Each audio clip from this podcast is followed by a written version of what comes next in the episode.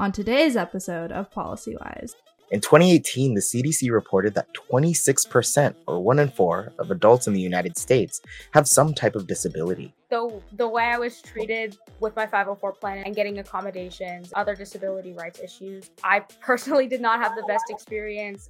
In 2019, the US Census found that over 3 million children in the United States had a disability since 2008. Something terrible is happening. I'm gonna die of BDs. And then I had a doctor explain what it was, and I was like, oh, okay. Kids didn't get it, and so like all they knew was like it's a sickness. A lot of kids would be like, don't touch her, she'll give it to you. And I was like, it's not the cheese touch. I can't give you my bad pancreas. That's not how it works. A lot of seven year olds don't get that. With the highest rate of childhood disability belonging to the American Indian and Alaska Native communities, followed by children of more than one race and black children. Today, we will be discussing the experience of those with disabilities and disability rights in California. Especially when you're little and to other kids, that the idea of anything that seems other gets defined as bad pretty often. And people were like, You're so lucky that you get ADHD medication and you can just focus anytime you want. And I'm like, It's not a recreational drug to me. Like, it's like a therapeutic device. From this conversation, we hope to illuminate the challenges as well as policy plans to tackle systematic barriers to those with disabilities. I think a teacher without training has the ability to do so much harm. Like if a student comes to them saying that they're dealing with depression or anxiety and the teacher says, "Oh, you're strong, you can get over it." Like instead of like a referral to actual services. But more on that later. Welcome to PolicyWise, a Youth Leadership Institute podcast. I'm your host, Ellie Arsbecker. And I'm your other host, Michael Wiafe. With us, we have a few guests. The first one is Zofia Trexler. Zofia, would you mind introducing yourself? Hi, my name is Zofia Trexler. Pronouns are she, her. I currently work for Disability Rights California as a peer self advocacy trainer um, and also am on the Transitional Youth Advocacy Board for Mental Health America of California. And I'm a student at Fresno City College. Awesome. Thank you for joining us. We also have with us a very special guest, my sister Natalia. Natalia, would you mind introducing yourself? Yes, hello. I'm Natalia Arsbecker. My pronouns are she, her. I am a freshman at UC San Diego and I'm a type 1 diabetic, and I've had type 1 diabetes for the past 11 years. It's great to have you both with us. We're really excited for this episode. Starting with you, Zofia, why why do you think this is an important issue for you? Um, I myself have disabilities. I had a 504 plan in high school, um, and my job is a, a peer self advocacy trainer. So I work as a peer to transitional age youth who have psychiatric disabilities, which is what I have. Um, so yeah, just the the way I was treated um, with my 504 plan and everything, and getting accommodations and just like other disability rights issues, I personally did not have the best experience. And obviously, the goal is to make sure that no one else has those experiences as well. So that's why it's an important issue to me. Absolutely, and I know Natalia, you've you have gone through some of the same experiences. So why is this an important issue for you? Um, well, there's always like that, that saying the personal is political. So the idea of like experiencing disability myself, having to deal with that basically my, most of my life, um, and like having ex- also experiences with 504 plans and trying to get accommodations and everything that goes along with that. Um, and then also just seeing like a reflection of like how healthcare is really inaccessible for a lot of people, and being able to like witness how my like the fact that I'm privileged and where I was like brought up and everything that I had access to things that allowed my my medical journey to be a lot easier than it is for a lot of people. So just um, being aware of how difficult healthcare and having access to things like insulin, which make my life possible, is very difficult for a lot of people. I would just love to clarify for the listeners what is a 504 plan? Um, so it's under Section 504 of the Rehabilitation Act. It basically gives you accommodations in a school setting. It's only in K through 12. It's different than IEP, which is an individualized educational plan, um, which can be more intensive. It's just different. It's just like two different ways of having accommodations in the learning environment. Um, but yeah, it's it gives you accommodations in a school setting. Thank you. Yeah, thank you for clarifying. Um, Natalia, you mentioned that you've had diabetes for 11 years. You were diagnosed at the age of seven, so quite young. I remember some stories from when we were in elementary school about some of the things other kids would say and just generally some of the, the stuff around being a young person with a disability in that setting. Can you talk a little bit about what that was like being diagnosed at such a young age and kind of the stigma that you experienced and, and the conversation you experienced from kids your age when you were when you were in elementary school? I was diagnosed really young, so I didn't understand the depth of what it meant to have like a disability. Like a lot of the stigma, big stigma around it, that I think is unintentional. That I think it, it's like the idea of like things being like good intentions is that no adults in my life really ever like sat me down to be like, this is a chronic illness, this is disability. I think it was just assumed that I understood what that meant. Instead, it was sort of just like, this is what you have. And so the idea of like trying to alleviate, like, you don't want to address it, you know, it's sort of like the elephant in the room because they think that it makes it easier if you don't know, I guess. Um, and so, like, I know that when I got diagnosed, funny story is I didn't know what diabetes was. And so when I heard it, I thought it was die of beaties and I was terrified. I thought I was going to die because no one wanted to explain it to me. And I was like in the hospital, and my mom was crying. And I was like, my mom never cries. Oh my god, um, something terrible is happening. I'm going to die of beaties. And then I had a doctor explain what it was, and I was like, oh okay, this is not as bad as I thought it was. But yeah, it was definitely weird going back to school and that transition of trying to explain it to people. Of like, kids didn't get it, and so like all they knew was like it's a sickness. And we have this idea of what like sickness is and disease is, and it's so I had a lot of people thinking that they could catch it from me. So I remember being like very isolated, like especially the first couple years I was diagnosed because there was like a lot of kids that would be like, "Don't touch her, she'll give it to you," and I was like, "It's not the cheese touch. I can't give you my bad pancreas. That's not how it works." Um, yeah, I, unfortunately, I can't touch you and boom, your beta cells stop working. That's kind of it's a little bit more nuanced than that, but a lot of seven year olds don't get that. So it was a lot of explaining myself to people for a really long time, like especially when you're little and to other kids being like, that's not how it works. Um, and obviously kids are a little bit ruthless. They don't really know, they don't get it. I think that's probably the biggest thing that comes from any disability is that idea of like othering that happens, especially so young, because kids just, I think, don't understand when people are different. Like it's such a huge issue of like trying to expose kids to it, but the idea of anything that seems other gets defined as bad pretty often. And so that was mm-hmm. definitely the biggest challenge I had to deal with is just trying to get people to understand that like my disability does in fact make me a little bit different. It changes the way that I interact with the world to an extent, but it doesn't mean that it's like I'm somehow less of a person or something or like less than in a way, if that makes any sense. Do you think a solution to the challenge uh, that you're kind of describing for us uh, would be solved by maybe uh, teaching all children what a disability is and what that means for your classmates would you think all students would need to learn that or maybe it would it be um, only in classrooms where a student is diagnosed with something i think it's everyone should learn it because i think that the issue is that sometimes it's really hard to like reach people after it's it's kind of like not it's to do something post you know someone getting diagnosed or someone having a disability it's sort of not effectively solving the issue because then you're doing it after it's already become a problem.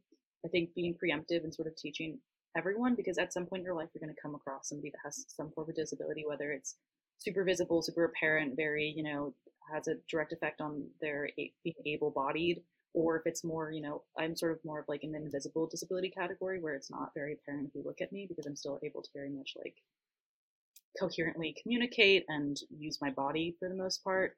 So the idea of like trying to like nip it in the bud of explaining that like not everyone's going to have the same body as you, not everyone's going to exist the same as you. Everyone has different problems.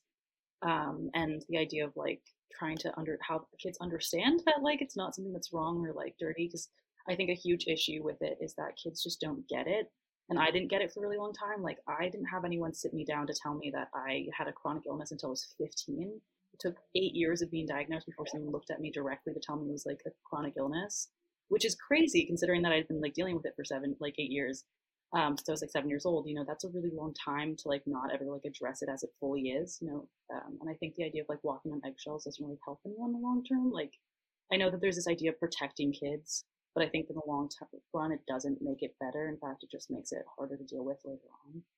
Um, and obviously, Zofia, you've talked a little bit about how you've experienced disability. How do you say that would affect you in the classroom setting? Because I'm curious as well.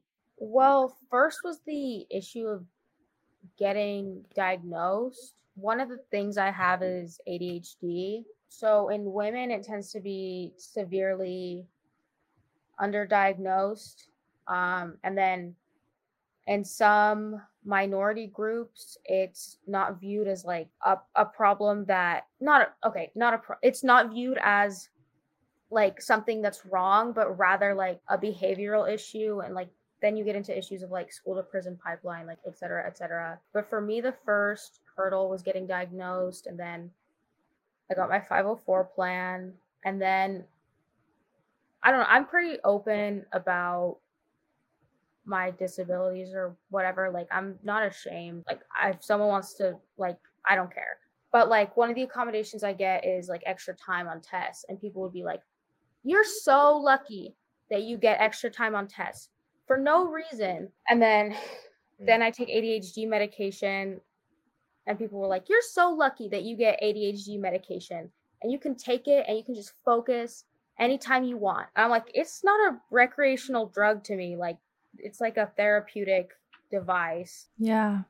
I I really get that. I also experienced that with my accommodations of having people be like, "You're really lucky to have those accommodations." Like these are accommodations that help me exist like you do. That help me exist as like a person that has the same like access to like things that like you already get to deal with it as a person doesn't face any disability. Like I also was a person that got, you know, extra time on tests, or I had, I had the issue to be able to retake tests if I had blood sugar issues, and leaving classrooms with blood sugar issues, or being able to go to the nurse's office, or leave to like we're eating food in class, and I would, you know, I remember like I would like pull a juice box out, like to like because that's what I, I to me that's like I always make jokes that I never understood how people could drink juice boxes for fun because for me like in my brain I've coded them as like life juice because I, I, drink them when I have low blood sugar.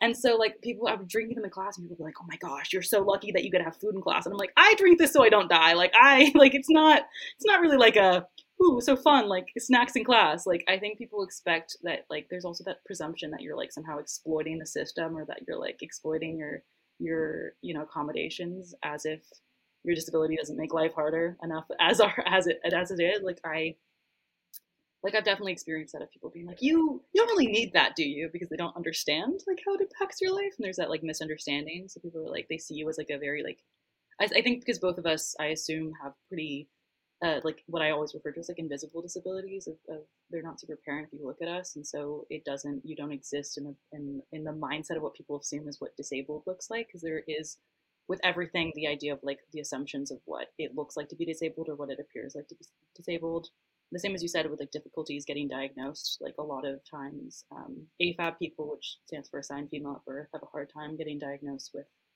um, any sort of like neurological issues um, like any sort of like neurodivergencies like autism or adhd just because it's the the way we code it tends to be uh, male and like it, people experience things differently. So yeah it's, it's interesting to see how all of that affects how people perceive you and how people treat you know your existence and your accommodations. You mentioned kind of this um, basically stigma, right? There's that people see you and, what you like um, and, and they think that you're exploiting the system. And, and that belief on its own has some sort of impact on policy and resources they're able to receive. And, and maybe the funds that a university, not university, but like a school administrator might give towards the disability resources, they might think, oh, we don't want to give too much. You know, we don't want to um, allow them to exploit the system. Zofia, maybe uh, in your experience, how do you, because uh, you're you're working in this world, um, have you seen that at all? Have you experienced that? Um, well, like I work at a disability rights organization, so I wouldn't say that any anything happens in the workplace as far as stigma. I feel like I feel like change and more accessibility and more resources has to come before ending stigma. Um, I don't know. Like, yeah, there definitely is stigma towards people with disabilities, but like the main push is to get like resources for people with disabilities so that they can like live their lives. Um, and then like once we make things accessible like and provide educational resources on like what disability is then the stigma not goes like will be, you know, reduced or mitigated. Um, there definitely is a push to like reduce stigma in like language and the way we talk about people with disabilities because you know like words are powerful and like carry connotations like the r slur like we don't use that anymore because it's like offensive um at my organization we use the default is person first language. So instead of disabled person, you say person with disabilities.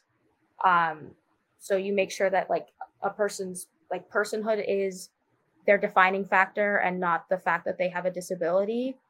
Um, for for me, either is fine. Um, and so, some people like well they they prefer the label of just disabled person I just say like use the language that people are comfortable with. But yeah, I think the main push that I've seen, especially in the workplace, has a lot to do with like language and the way we talk about people with disabilities. Like we don't use like the mentally ill.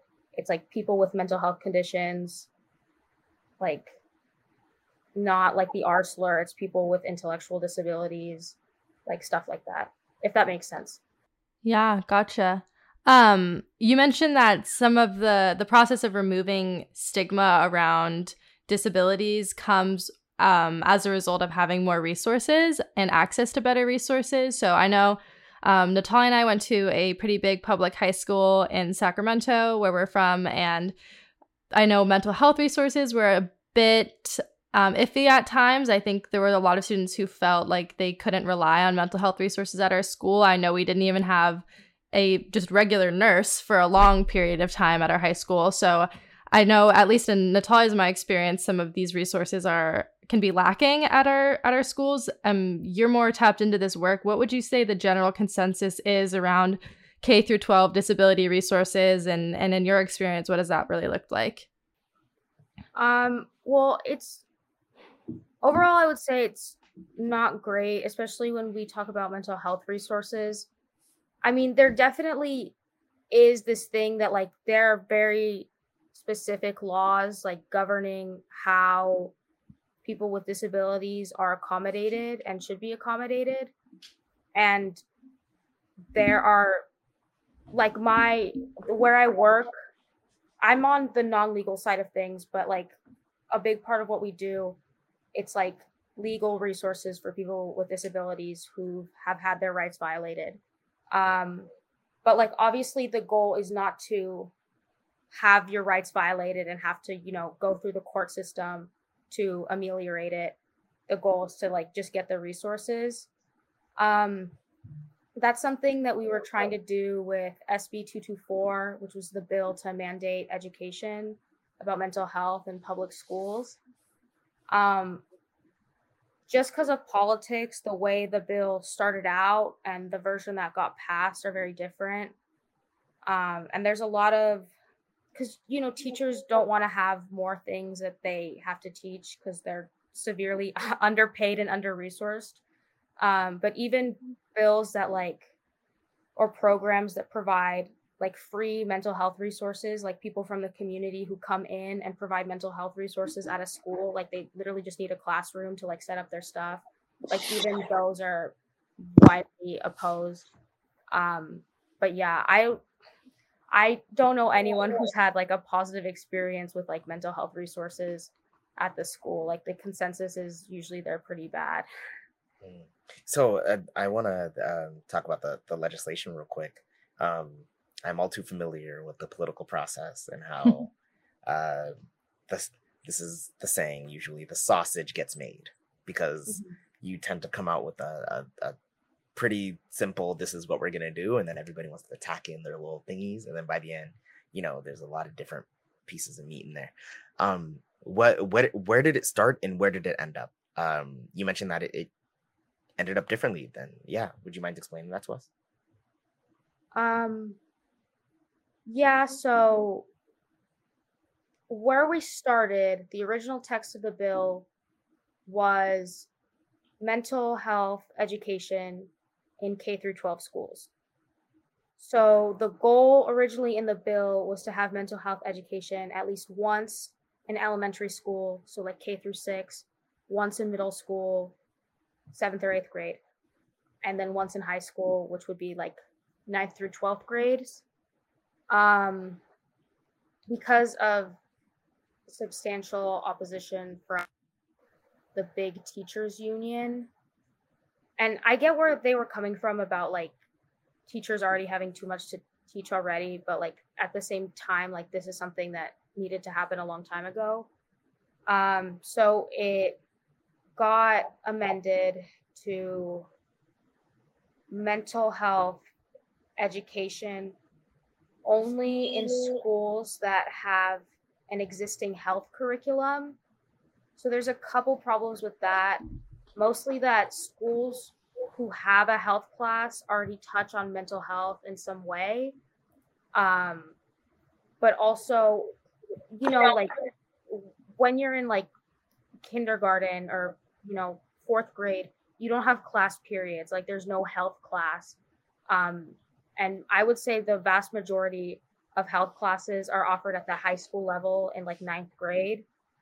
So technically applying to K through 12 schools, it's basically once in high school in health classes that probably already taught mental health anyway. But the California Department of Education, once the bill formally gets implemented in January, they're working on stuff um, like after you know this implementation process there's like a chance to go further and mandate it in all schools but that's a couple years from now so for me it was a little disappointing because i worked really closely on the bill and i like i like spoke in front of the senate um, health committee and the assembly education committee and you know you like tell them how much it means to you and how like you wish you had these resources and they're like no mm. that, is, that is that is well i just want to say that a thank you for your and b just because the battle wasn't just because the war wasn't won in this one battle this is a step forward even though that's not as satisfying it means that in the next ask in the next budget year in the next legislative cycle that you could once again ask for it to be implemented in the way that you want it to be. And the process is sometimes slow, but it does not mean that there's this opportunity is gone in the future. Yeah. yeah. Yeah. It, it was a little bit frustrating because they had tried to pass the same bill a couple years ago and it got canned. So the progress is, is slow, but very incremental.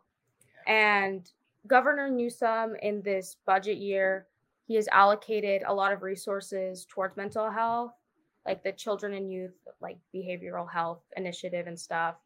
Um, so hopefully, with the inclusion of those resources, there will be more mental health resources in schools.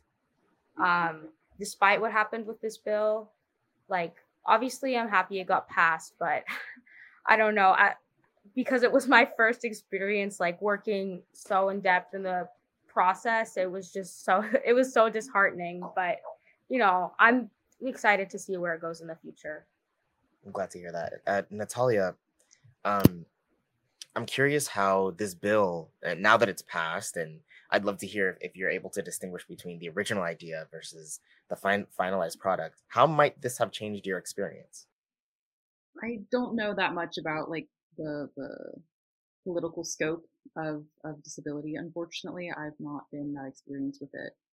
Um, I know that having resources uh, allocated in school to um, disabilities is always really important because I know that when I was going to high school, we had a nurse that was there once every two weeks, I think. And I was asked while there by the nurse because I was like one of the, their few students that had a disability that had experienced it for so long. I was asked on advice for how to train teachers and things like that. So obviously like the idea of like it would have been better in the first place of like not waiting to have a student that has a disability to inform teachers on how to deal with disability or, or teaching students because as a student at a school that's it was also a very, very big school, so obviously I was not one of the only students there that had a disability. That I was being asked of like, oh, do you think that the teacher should have training on on glucagon, glucagon training, which is um, if I were or I or any other diabetic student were to have passed out from low blood sugar, glucagon is uh, an injection that you can give to raise blood sugar, and without it, it's it's uh, very deadly to not have glucagon. And I was informed that very few teachers at the school had had any glucagon training or any like administration training and things like that. And so uh, the the nurse asked me if uh, that was one something I wanted to be willing to like advocate for. Like I thought that it was important that teachers learn that, and the same goes for like other uh, ideas of how to sort of treat uh, disability um, which is a lot of stress to put on. Like a, I was like 16 at the time. I was like, I don't know that much. I only know my personal experience, and it honestly seems uh, kind of ill planned to address it after you already have students at a school that are just struggling with disability instead of having a plan in place to protect students. So the idea that the, or the, the fact that there's um, laws being implemented to help, you know, educate teachers and students on, on how to address disability and mental illness is uh, really important because it shouldn't be on students or people that have disabilities to inform and educate people because it's already difficult enough to deal with it. That's not really your job to be a teacher as well. Yeah, and and it's it's hard to strike that balance, right? And I think in an ideal world, uh, at least uh, at least I think, and please correct me if I'm wrong, um, that a teacher should be would be able to identify it right before even you know assuming that the student has has access to healthcare would be able to access a doctor who's able to accurately, you know, kind of diagnose uh, whatever challenges student might be facing. Um, instead of teachers who don't know how to handle it, like they should be able to identify it um, in a classroom and be able to get resources. One of the big criticisms of SB 224 when it was going through the legislative process was that it would put too much liability on teachers because teachers don't have training um, on how on like mental health and how to identify it and stuff um, and the uh, inclusion of a class if it were spread out like throughout class periods and not in a health class then teachers would have to get a bunch of training on you know like mental health and how to identify signs. Um but i think that's like a bigger issue that teachers already don't have training on mental illness and you know they're like psychiatric conditions and how to identify them in you know the students that they teach. Um, and i think a teacher without training has the ability to do so much harm. Like if a student comes to them saying that you know that they're dealing with depression or anxiety and the teacher says oh you're strong you can get over it like instead of like a referral to actual services or a school psychologist or any sort of like effective means of dealing with you know mental health conditions. So i i do think that teachers do have a lot on their plates already but i don't think the solution is just throwing these necessary things by the wayside. Probably paying and appreciating teachers more is the solution if we expect them to do all this training um, which i think could happen. Like i definitely think teachers deserve to be paid more regardless. I'm um curious about moving i guess away from the k through 12 conversation. Obviously as we've been talking about there's a lot to be discussed when it comes to where the responsibility should lie in terms of disability training. And Natalia, like you brought up, um, being asked to to give input on on your teachers and their the knowledge they should have, and then Zofia, the points you brought up about putting too much weight on teachers. Hopefully, legislation moving forward. I know Zofia, you said it's can be kind of incremental. Hopefully, this is something that can be addressed as we as we continue to develop legislation and hopefully pass it. Um, but I'm curious. A lot of this conversation has been centered around K through 12 experiences. Um, I guess starting with Natalia, I know both of you are in college now. Zofia, you're Fresno Community College looking to transfer to a UC. Good luck with your apps, by the way. Natalia, you're in your first quarter at UCSD. So, I guess starting with you, Natalia, what's it been like to go through the process of kind of entering adulthood, starting a new stage of life with a disability, and particularly like moving out and attending a new institution? I mean, I'm sure there have been, not to speak for you, but I guess there's just been a lot of changes that have been happening in regards to the, the circumstances and the responsibilities that you have. So, can you talk a little bit about that? For me personally, like a, a big issue that I faced was I had to change insurances just because um, I I grew up in Northern California and um, I'm now going to school in SoCal, so obviously my insurance doesn't cover you know the the, the doctors that we have down here are not the same as up uh, up north, and so I had to transfer to you know UC health insurance and all of that of like the struggle to try to find an endocrinologist and getting referrals and having to meet my doctor here and all of that stuff. And I was lucky that the doctor, my primary care physician that I got to meet with, you know, within the first like month I was at school, was very informed on diabetes and immediately put in a referral for me once I when she saw that I was a diabetic, which was very nice of her. There is still a lot of difficulty of like picking what doctors you want. Um, like I still have to go through all the process of, of of going through the insurance to find out like how to you know get um, get to my endocrinologist and things like that. And um, I know that filing for disabilities was a really uh, kind of strange process. I mean, I was sort of more used to the 504 plan, which is was developed when I was pretty young, when my parents were sort of in charge of it, um, and so it was developed by doctors, and so it was kind of like every year my doctor would sign off on it.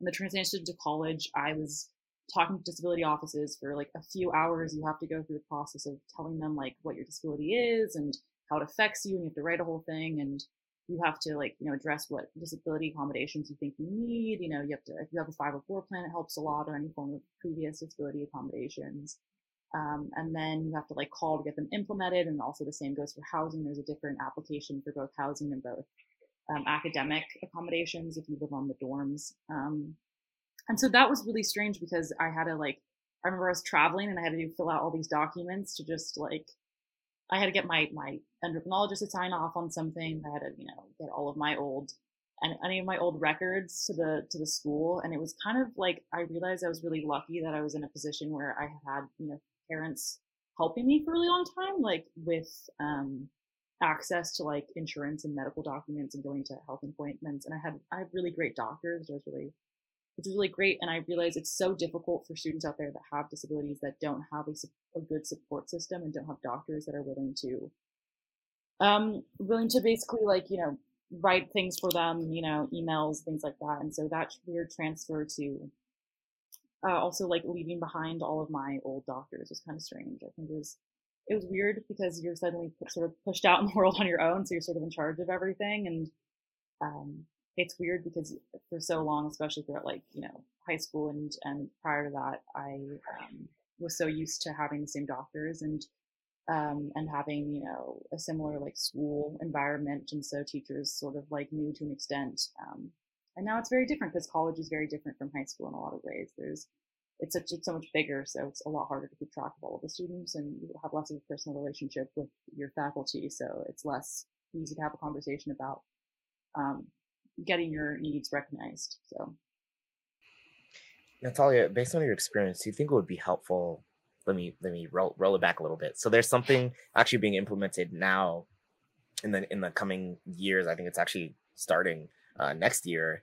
California's longitudinal data system, which is basically a massive data system that amasses it follows it's longitudinal and so as soon as you enter the education system um, the state's going to keep all your record in one place and and students will be able to use use their records and share it and and, and there's a lot that kind of comes to it. But what's not included in this data is give me a second gotta refresh.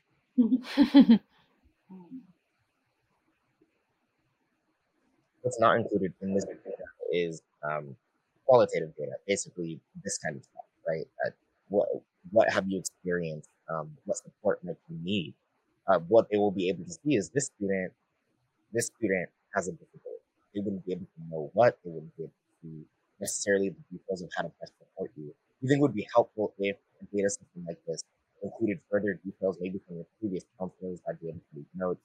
Um, and then that information always be the college. You think that, that would kind of help alleviate some of the challenges that come out of starting a new life like this? Yeah, absolutely. I think that like um, it's just a fine line to walk on like the legal issues of, of trying to protect students' rights and students' privacies of, of, of medical issues, which is obviously very evident um, with you know HIPAA laws and things like that. But I think that like uh, as long as students write off on obviously having that information being given to uh, teachers and to faculty and anyone that's part of the you know the State school system, um, of having that just easily accessible for everyone who's involved. It makes it a lot easier to transition between classes because um, I'm on the quarter system here, which means that like every 10 weeks I'm having new teachers and new classes, which makes it kind of difficult to um, really get situated with, you know, like I used to have like, you know, year long teachers and stuff, getting situated with how my uh, disabilities will, disability uh, accommodations will be implemented. So the idea of having it being able to sort in one one direct area would be very helpful because obviously I'm I'm not like embarrassed about my disability. I'm obviously very upfront about it, and so it makes it a lot easier if teachers and faculty have a very like straightforward place, to, and, and uh, other doctors and everything have a very straightforward place to go and look for it. Definitely. Um, I think Natalia, as you brought up, you have had um, a lot of support from family and just like the situation that you were in that isn't necessarily true for all people and particularly students with disabilities who have had disabilities from a young age. I guess transitioning over to you, Zofia, um, similarly, what has your experience been, I guess, moving into this new life stage, into adulthood, into being a college student, but also have you noticed any challenges when it comes to equity within the resources that you're trying to access or the accommodations you're trying to get? And I guess what work is there currently happening right now about how to make disability resources equitable? So, like the the transition period from like childhood into adulthood, um, like that's my like area of expertise. Like as an as a member of the demographic, it's like transitional age youth or TAY. I might use the terms interchangeably. Um, but yeah, so basically, like once you turn eighteen, like a lot of things are just like your responsibility. Like for s- schools, like there's FERPA, so your parents can't look at your grades or like make educational decisions for you or view your educational progress. For healthcare, like I had to make a dentist appointment for myself the other day. I was in shambles. That was too, that was too much for me to handle.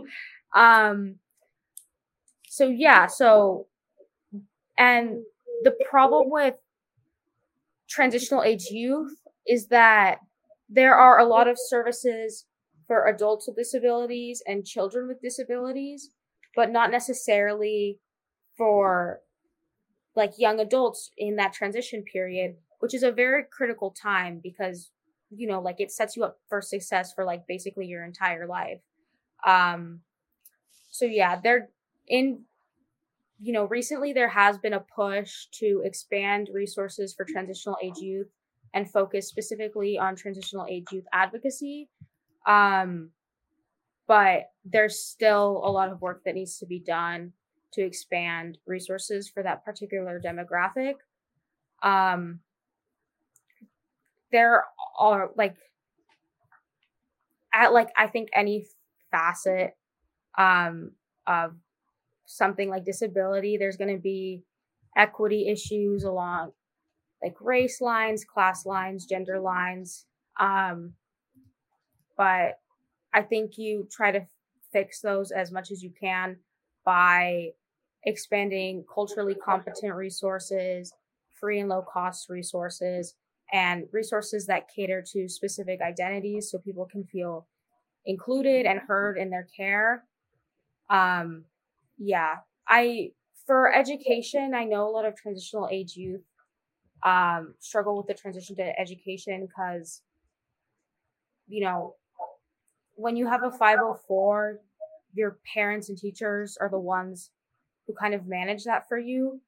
For an IEP, the transition planning is included, but like for 504s, like once you, like, there's no plan for you to you know, turn 18 and have to carry all of that by yourself.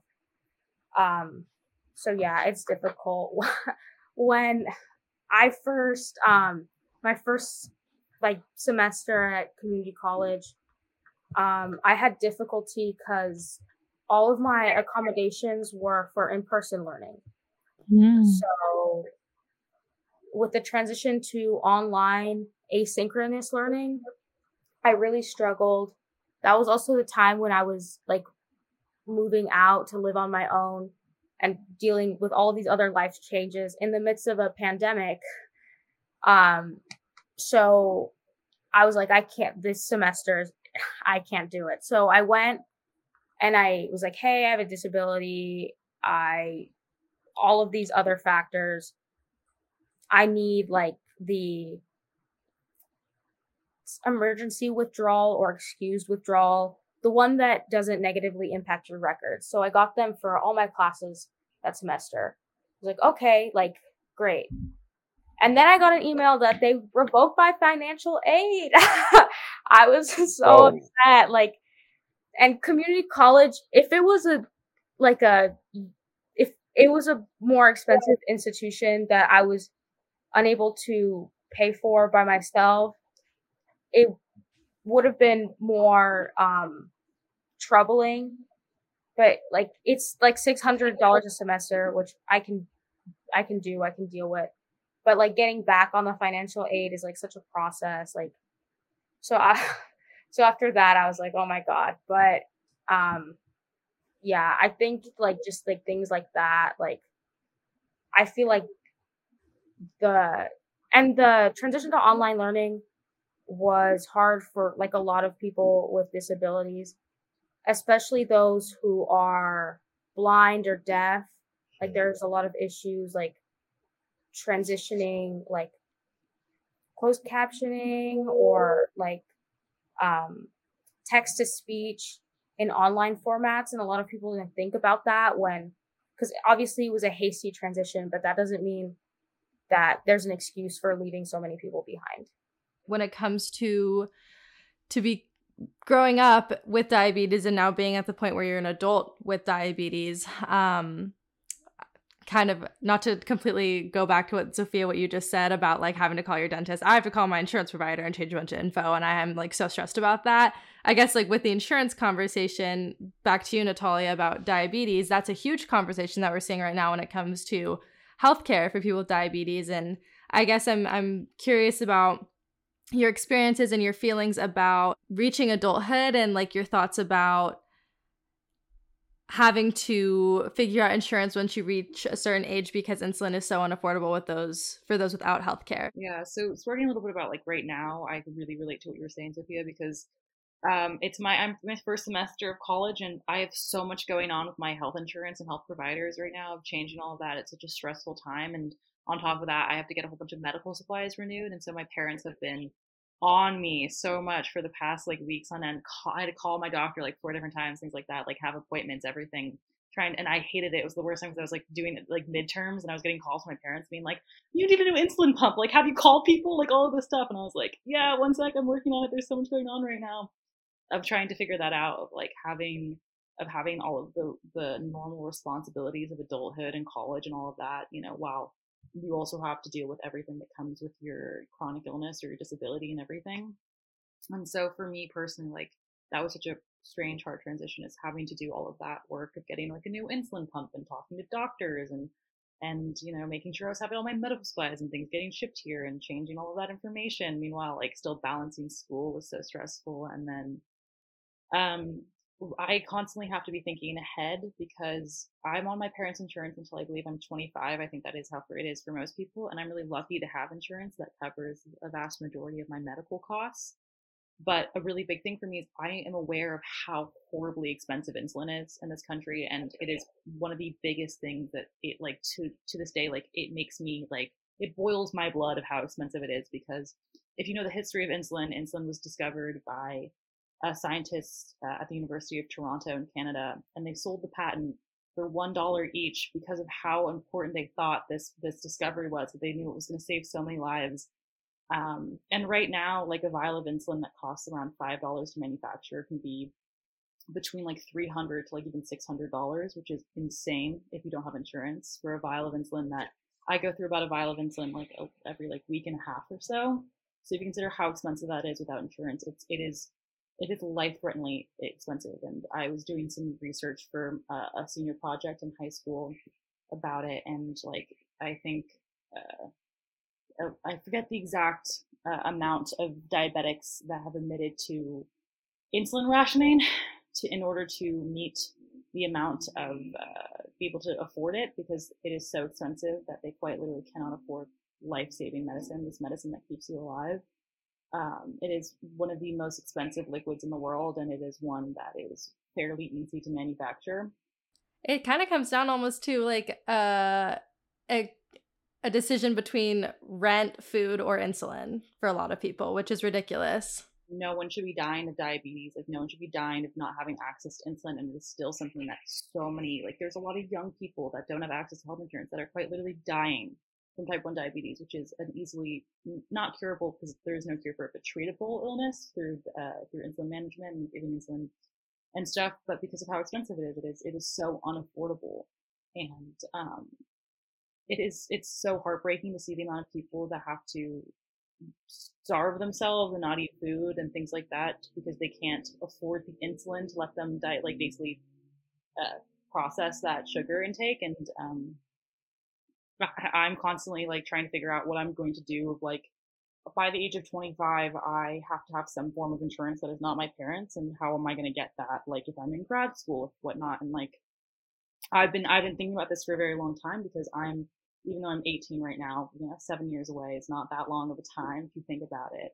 Especially when you think of like how detrimental it would be if, it would be if I don't have health insurance because of how expensive insulin is. Um, and so, especially if you're like 25, most people don't have very steady jobs. Sometimes they don't have access to uh, insurance companies, things like that. Um, and if you're in grad school, if you're still studying in school, that it makes it very, very difficult. And um, it, it's like hard to think about what's going to happen, and that, that's still something that I'm very anxious about. Um, and uh, it's it's really annoying if you, especially when you like look at other countries that have universal health care. Like um, Eleanor and I are both Swedish. My mom is from Sweden, and Sweden is a, a place that has you know universal health care, and um, uh, that was I always like talk about. Like I always joke that that's my backup option if I'm 25 and I don't have health insurance. I I'm just gonna pull out that Swedish citizenship and go to a place because I like it, it will literally come down to me being like I either will have to have health insurance in the US through some sort of job or some sort of company because of how unaffordable insulin is, or I'm going to have to move to a different country because that is how literally expensive my disability is. So I I just um, first appreciate you sharing your experience, and that is a real challenge that so many people across this country are facing, and it's kind of embarrassing that our government hasn't come up with a solution to solve it. Yeah. Thank you both for sharing your experience. You know, there's one question here, policy wise, that we tend to ask all of our guests at the end um, of our recording, and I'd love to to hear your responses to this. What would your message be to young people and policy professionals who are listening uh, to this conversation and looking to do something about it? What are something that people could do daily in order to support people with disabilities? What about folks who are looking more to get involved? If you, if you want to, I can go first. I, I'm not lit or as immersed within the, the, the policy realm. I am just I'm just a uh, a person that has disabilities, so that is my experience. Like that's like valid. Like I feel like people with disabilities are like the best people to inform the policy making process because it's like you don't know what it's like until you have one or if you were born with one. Um like it's impossible to like understand the experience not impossible to understand but no, like I, I, agree with you on that. hard. Yeah i that is a, the biggest thing that i've had to learn is that people just don't get it you know and i think it's also a big thing for people that don't have disabilities or have loved ones with disabilities that that is one thing i could convey to those people is that as much as you mean well to be like, I would trade places with you in an instant or any of the, the, the, the things that people say and support or whatever is that you'll never understand the experiences that you don't have. You can empathize to an extent, but understanding and support is the best you can do. But unfortunately, it's, it's hard to understand what it's like to be disabled if you don't have the disability in question. Um, and I guess I, I will transition that into my advice for any policy uh, advising. Obviously, I think Zofia will probably be much more well versed in that sort of universe. So I will give my my very uh, layman terms of, of what I would do.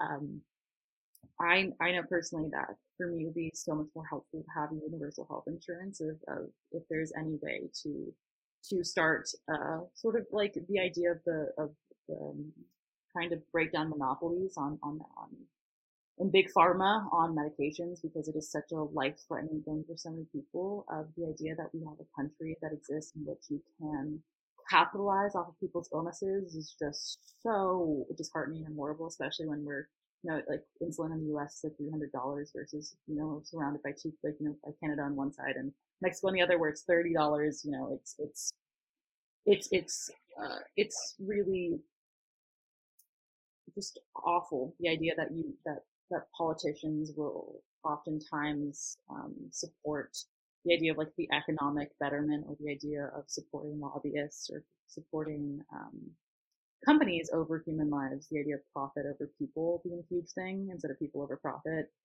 And so the idea of like, if you ever in a position to to break down big pharma monopolies, of, of changing uh, the requirements for monopolies, because I know that a huge thing for um, having your patent on insulin, at least insulin, for example, and for big pharma companies, is that you don't even have to actually make any progressive changes to the medication, but if you change it slightly, you can renew your patent on it because patents, I think, only last about five years.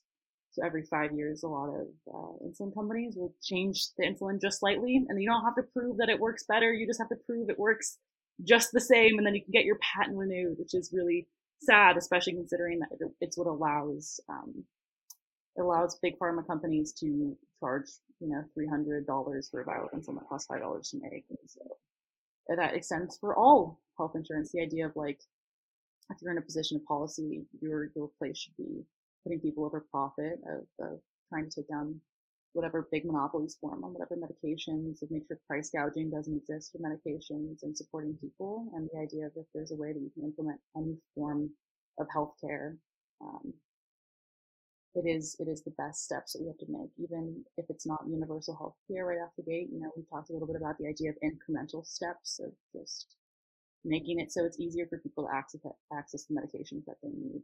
What about you, Zofia? What's your call to action?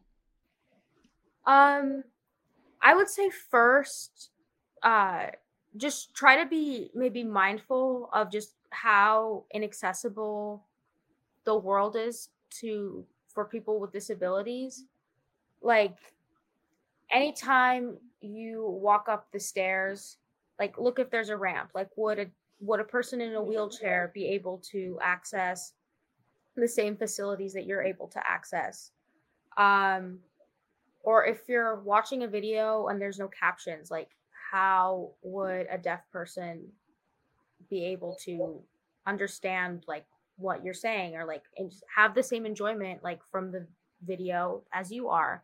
Um and i think that also transcends into like little things um we can do to make you know the world more accessible um, like captions on videos. On Instagram, you can add like image descriptions of like your photos, and you can you can do that on a lot of social media sites.